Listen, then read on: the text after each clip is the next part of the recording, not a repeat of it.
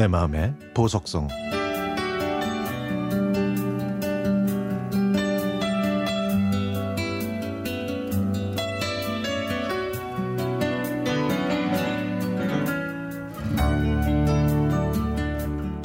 제가 그를 처음 만난 곳은 운전면허 연습장이었습니다. 62점으로 필기 시험에 간신히 합격한 제가 실기 시험을 위해 신나게 달려간 곳에서 그는 운전 강사로 일하고 있었습니다. 그는 첫날부터 저에게 운전대를 잡게 해 주었습니다. 겁먹으면 안 돼요. 손에 힘 좀 빼고요. 앞만 보고 쭉 가시면 돼요. 브레이크만 잘 밟으면 운전하는 거 전혀 문제가 없어요. 대신에 악셀과 친하면 안 좋고요.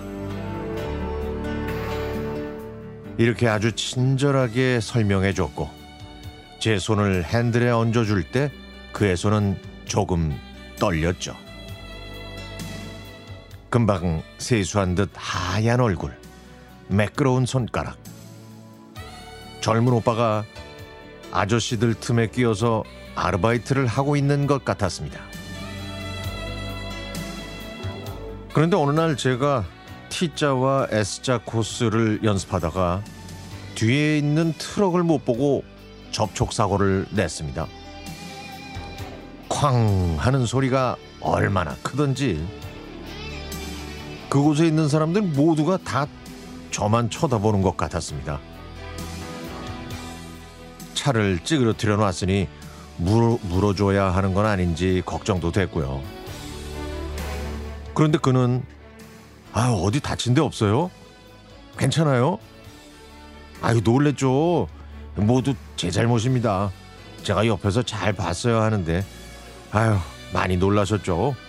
아 그리고 차는 걱정 안 하셔도 됩니다. 이렇게 말하는 겁니다. 사고는 제가 냈는데 오히려 미안해하는 그 사람한테 저는 감동하고 말았죠. 그리고 그 이후에도 제 사고는 끝날 줄 몰랐습니다. 주차하다가 담벼락에 쾅, 브레이크 대신 악셀을 밟아서 쾅, 후진하다가 쾅. 그때마다 그는 저를 더 걱정했고 그의 그런 세심한 배려와 격려가 없었다면 저는 아마 운전 연습장에 가지도 못했을 거예요. 그런데 도로 연습하는 어느 날 그가 이런 말을 했습니다. 저 지루하실 것 같아서 제가 저 조수미 씨 테이프를 가져왔는데 운전하면서 들으실래요? 대학생이라 그랬죠?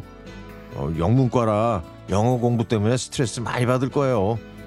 요즘 제가 영어 공부에 푹 빠져 살거든요. 그토록 저에게 잘해주는 그에게 반하지 않을 수가 없었죠. 도로 주행하느라 많이 긴장했으니까 집까지 데려다 준다는 그에게 저는 커피 한 잔 마시러 가자고 했습니다. 이 사람이 모든 수강생한테 그렇게 친절한지 알고 싶었거든요. 하지만 카페에서 이야기를 나누면서 그건 제 기우였다는 걸 알게 됐습니다.